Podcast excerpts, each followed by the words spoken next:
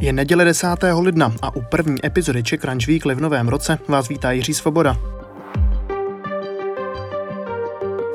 I letos v tomto podcastu najdete to nejzásadnější ze světa biznisu, lifestylu a technologií za poslední týden. Více o všech tématech také na webu ccweekly.cz. Dnes se dozvíte třeba o výměně na postu nejbohatšího muže světa, nárůstu ceny bitcoinu nebo o výsledcích české e-commerce za rok 2020.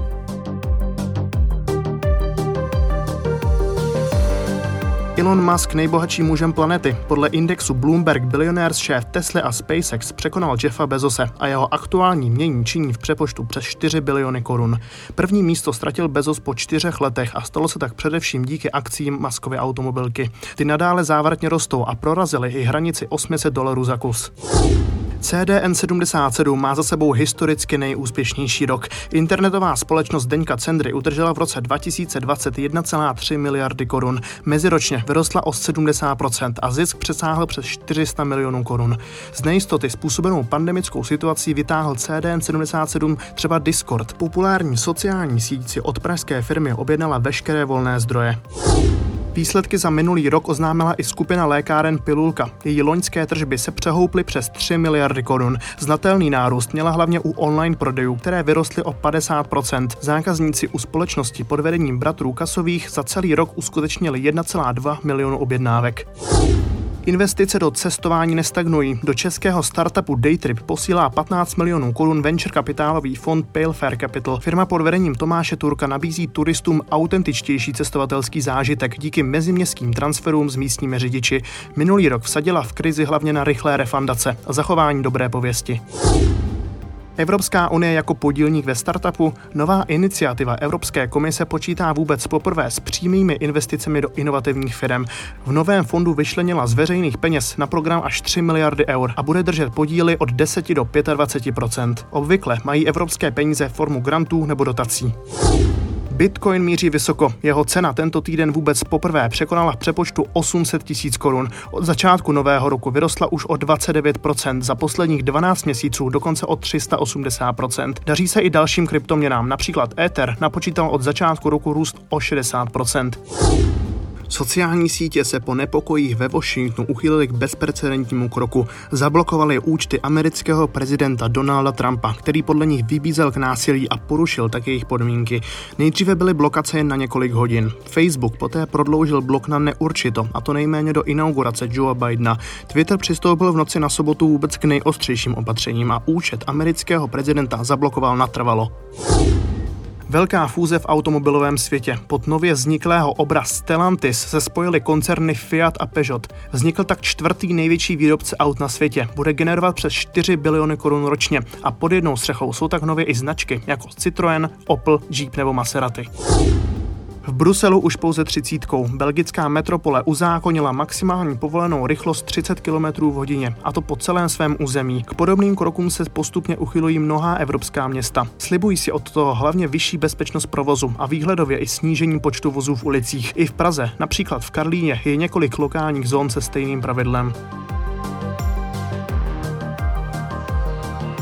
A vybíráme taky téma, které hýbalo světem internetových prodejů. Češi nakupují na internetu čím dál tím víc. A tak byl rok 2020 i kvůli pandemii pro českou e-commerce naprosto rekordním rokem. Podle Asociace pro elektronickou komerci a nákupního rádce Heureka.cz dosáhly obraty e-shopů na 196 miliard korun, což znamená čtvrtinový nárůst oproti roku předtím. E-shopy se tak celkově na malo obchodu podílely ze 16%, což je nárůst o 3% body oproti předchozímu roku. Jeden z největších trendů bylo prosazování do této chvíle nepříliš obvyklých způsobů dodání zboží. Více už ředitel Asociace pro elektronickou komerci Jan Vetiška. Hodně stoupají výdejní boxy, protože ty jsou do drtivé většině dostupné 24 7. Ale oproti tomu jde druhý trend, kde se dopravci, anebo i některé e-shopy, které mají vlastní dopravu, snaží zmenšit to časové okno a tu informaci zákazníkovi, kdy mu budou doručovat zboží. To znamená, že pak, když bych měl říct jeden hlavní trend, tak jeden hlavní trend je zpříjemnit to nejvíc, co nejvíce zákazníkům. Lidé nakupovali online opravdu hodně. Do popředí se tak dostaly i nové segmenty s novými hráči, kteří ještě mohou s čísly letošním roce zásadně zamíchat. Jednoznačně to zboží denní potřeby, nejenom potraviny, ale i samozřejmě drogery, eh, všechno, všechno podobné, co klasicky se nakupuje v klasických supermarketech, tak se bude více přesouvat na internet A nemyslím to tak, že by klasičtí internetoví hráči vysloveně museli brát z toho koláče těch supermarketů, ale ty supermarkety se už teď soustředí více na ten prodej online. Další růst je otazníkem, nicméně zopakovat čísla z roku 2020 bude letos pro e-commerce složité. Podle Vetyšky se obrat přehoupne přes 200 miliard korun, ale téměř vše ostatní bude záležet i na epidemické situaci. Kdybychom se bavili o tom, že by ta pandemická situace kopírovala loňskou a byl zde stejný počet týdnů až měsíců omezení, tak bychom se mohli bavit o tom, že ta situace bude podle mě asi stagnovat. To znamená, že sice nakupovalo by se více, ale zároveň už logicky nám do toho vstupuje nějaká koupní schopnost obyvatelstva. No, samozřejmě já bych si velice přál, aby jsme teďka vir hodně srazili v období lednu únoru, aby následně byla normální situace, pak bych predikoval, že by stále zde byl mezi e-shopy nějaký růst. Redaktor Čekranče Filip Houska tento týden sepsal příběh české značky Beviro a jejího zakladatele Daniela Trnky. Přes kariéru kadeřníka se dostal až k výrobě vlastní prémiové pánské kosmetiky. A přečíst si můžete také komentář Jiřího Vávry ze společnosti Deloitte Next. Pro Čekranč se rozepsal o tom, jak nejefektivněji řídit online meetingy.